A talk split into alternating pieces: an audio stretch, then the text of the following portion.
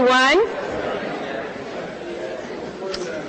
I'd like to welcome everyone uh, to the celebration of the completion of the Carl Icahn Laboratory that will house the Lewis Sigler Institute.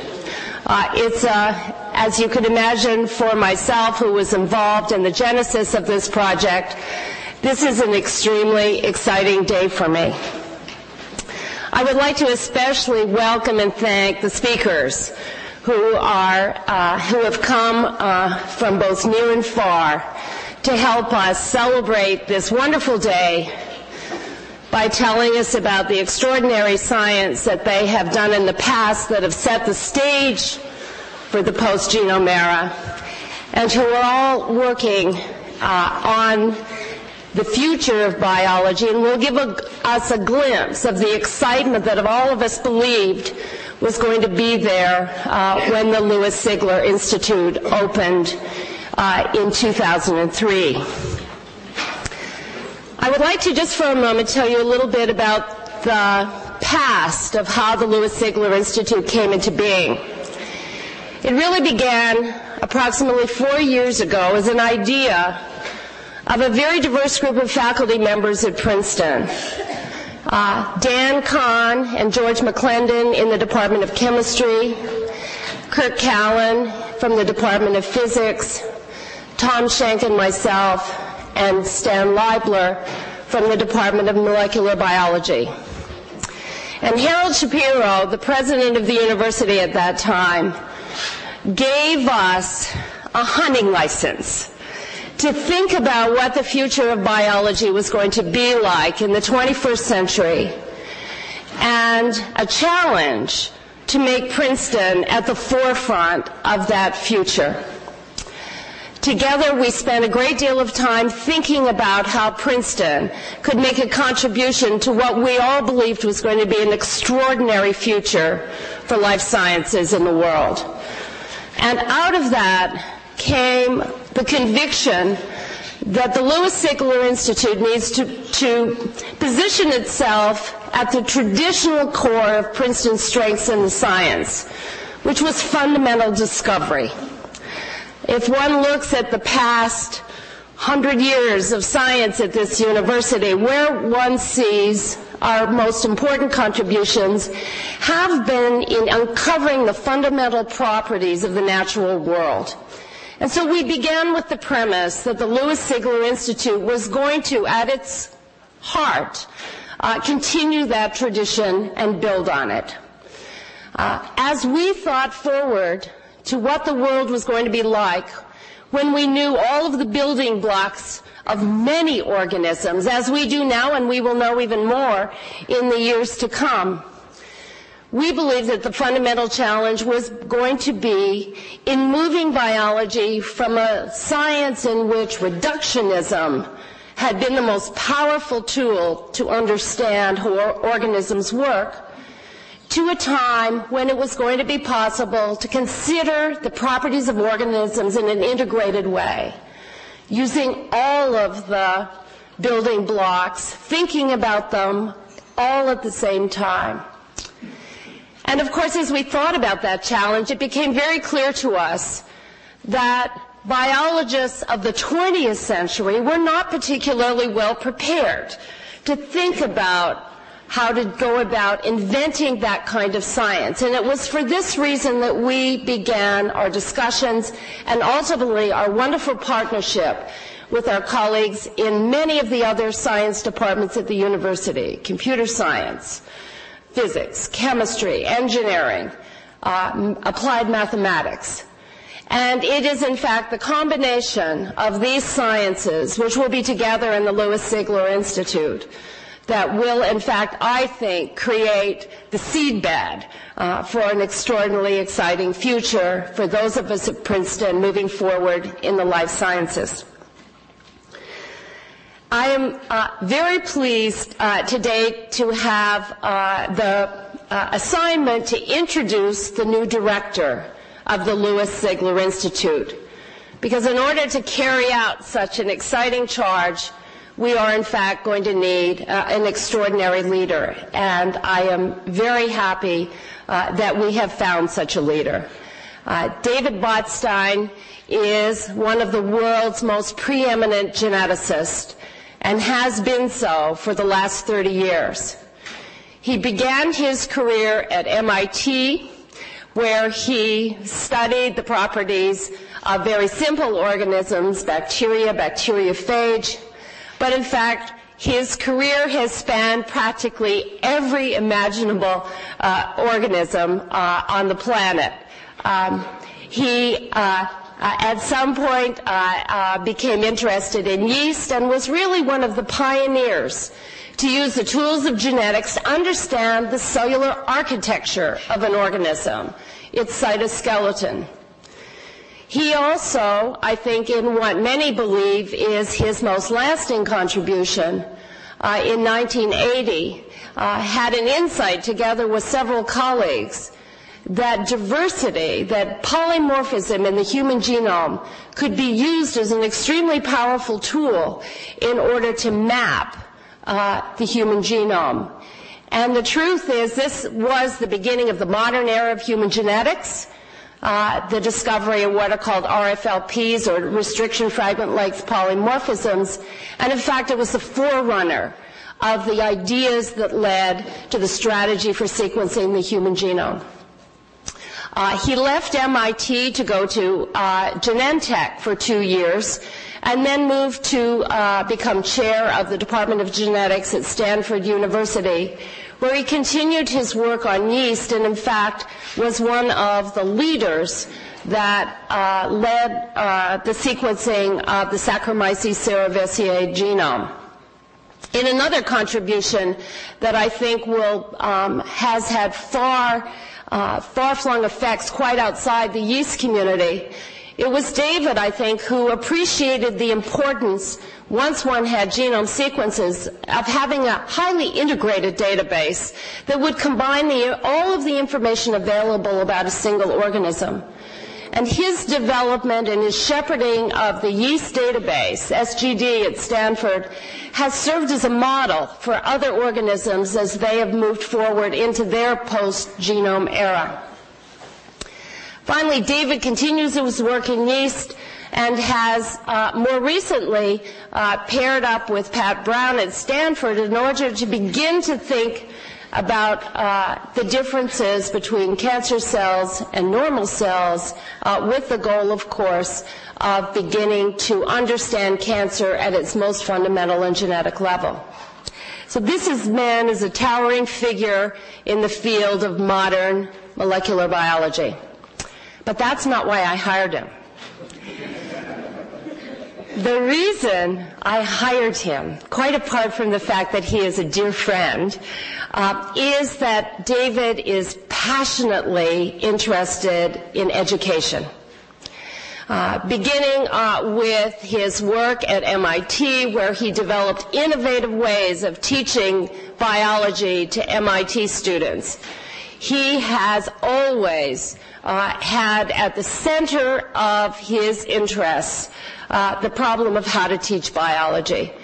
And there is no better place that David could have come to find a home where biology education is taken very seriously than at Princeton University.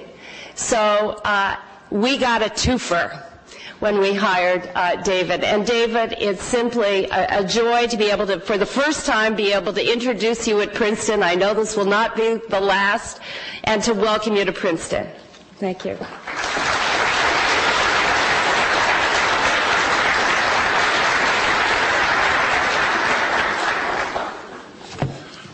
Welcome to the Institute. I arrived here yesterday. I don't really start for another four months. Uh, and uh, I want especially to thank the speakers for uh, accepting our invitation and looking forward to uh, all the cool stuff that we're going to hear. Um, and uh, also, I think particular uh, thanks and um, uh, need to be uh, given to Jim Broach, who has actually done all the work so far about the institute, including over, overseeing the building of the uh, the fantastic sort of architectural monument uh, across the street, which I hope you'll all uh, have a look at, which is now actually open to look at. I think the speakers have lunch there with some students. Very important. And Susan Powell and Faith Bahadurian, who did that as well as organize the symposium. And of course, you know, it's impossible to say anything after an introduction like that that uh, that makes any sense.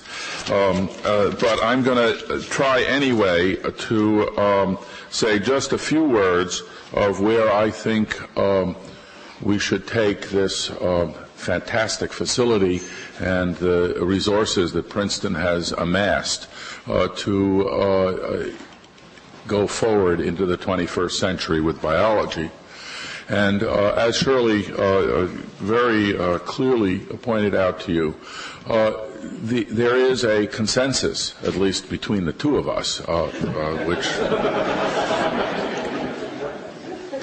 that there is an opportunity uh, that's unique uh, to this environment uh, to look once again at the question of what should we be teaching and what is the science of the future.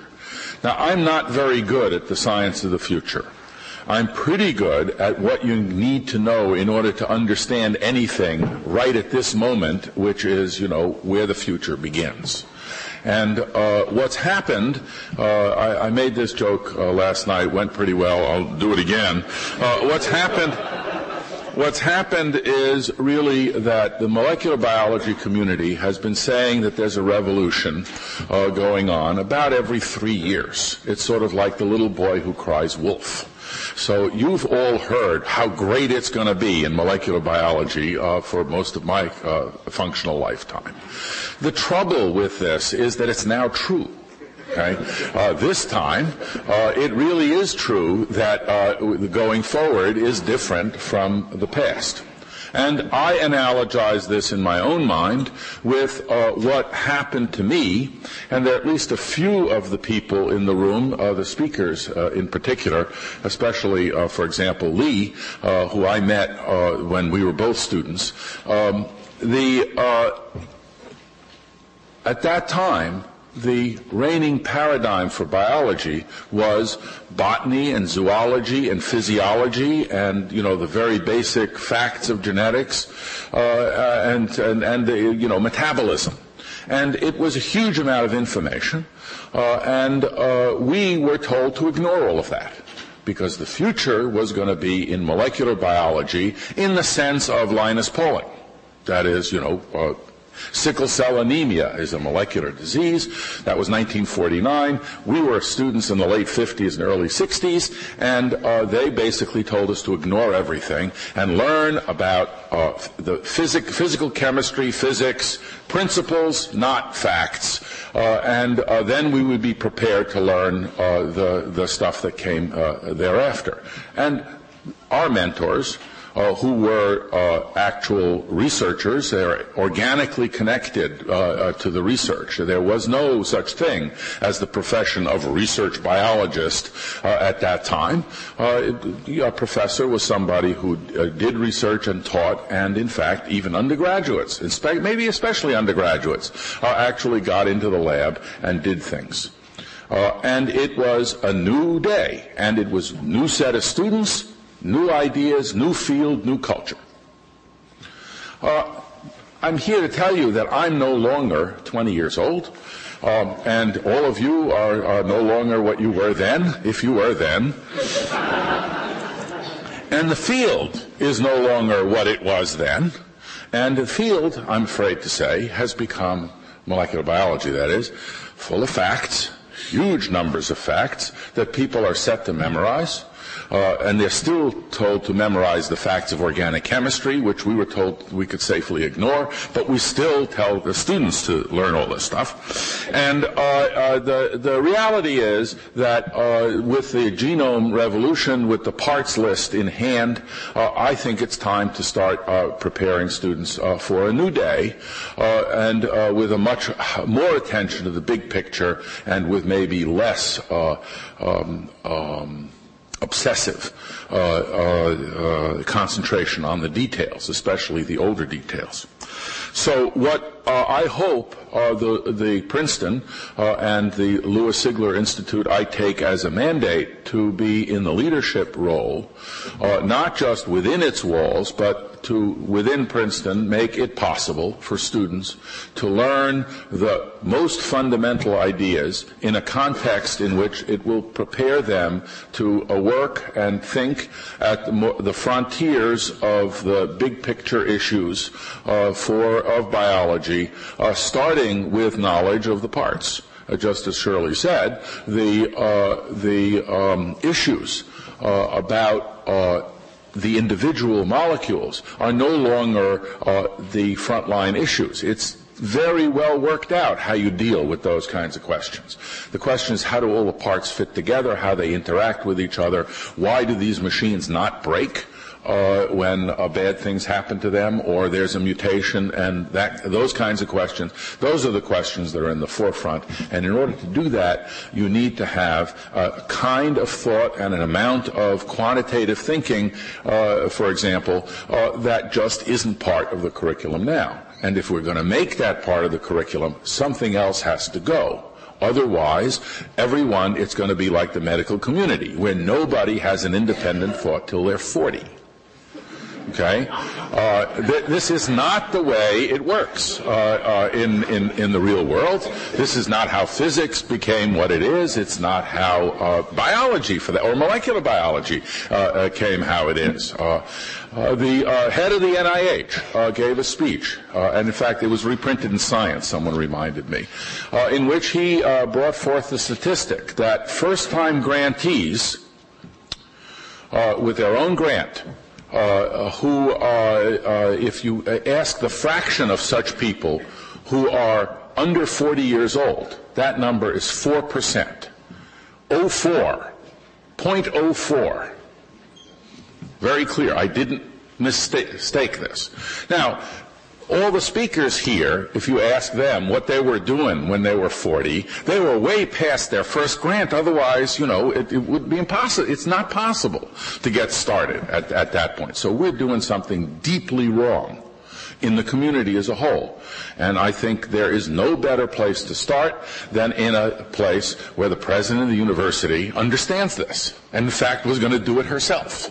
And so uh, uh, here I am, and um, uh, what's going to happen uh, this this morning uh, is um, that. Um, a great variety of uh, people, my my friends actually.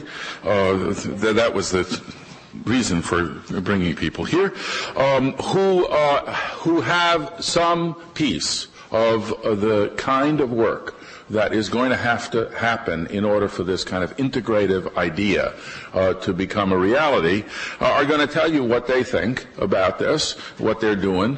Uh, I think uh, I think they all understand me well enough, and the, and the goal here that uh, we're going to see more big picture than detail. so and we're going to try to be um, a general and interdisciplinary and in in a way that makes sense. Uh, not uh, just you know uh, to have a bunch of diplomas. Yeah, I did that. Yeah, I did that. I did the other thing, uh, which is become the standard, but instead to tell you uh, what's what's going to happen in the future. And uh, together, I think over the next few years here at Princeton, we hope to work out a way to do for the students uh, what was done for us uh, those many years ago, and uh, continue in the tradition, or maybe resume the tradition of uh, a really organic, essential connection between teaching and research and discovery of the new ideas as well as the new factoids. And so with that, let me turn to the first speaker, um, uh, who uh, is uh, Lee Hartwell. And uh, Lee, of course, uh, is well known to the biologists, at least, um, because uh, he was the first uh, to think seriously about how uh, the cell cycle might work in a uh, from a genetic point of view. He did that with the yeast Saccharomyces cerevisiae. Uh, he did many services for uh, the, this particular organism, um, not the least of which is he encouraged a very large immigration of uh, people who had been trained in other things like phage into the field. Uh, I think I'm by no means the only one who read his early papers on, on making mutations in yeast that uh, actually had interesting phenotypes that looked like they were going to bring you forward into understanding what was really going on and saying, boy, that's a really good thing to do. And so we did it. And it was a, great open field, and uh, it, it, has served everybody uh, really well. Uh, Lee has gotten endless honors for this, all of them highly deserved, including a Nobel Prize. And he is going to tell us about something that he did not write down in his abstract. Um, so I'm going to let him uh, tell you what it is.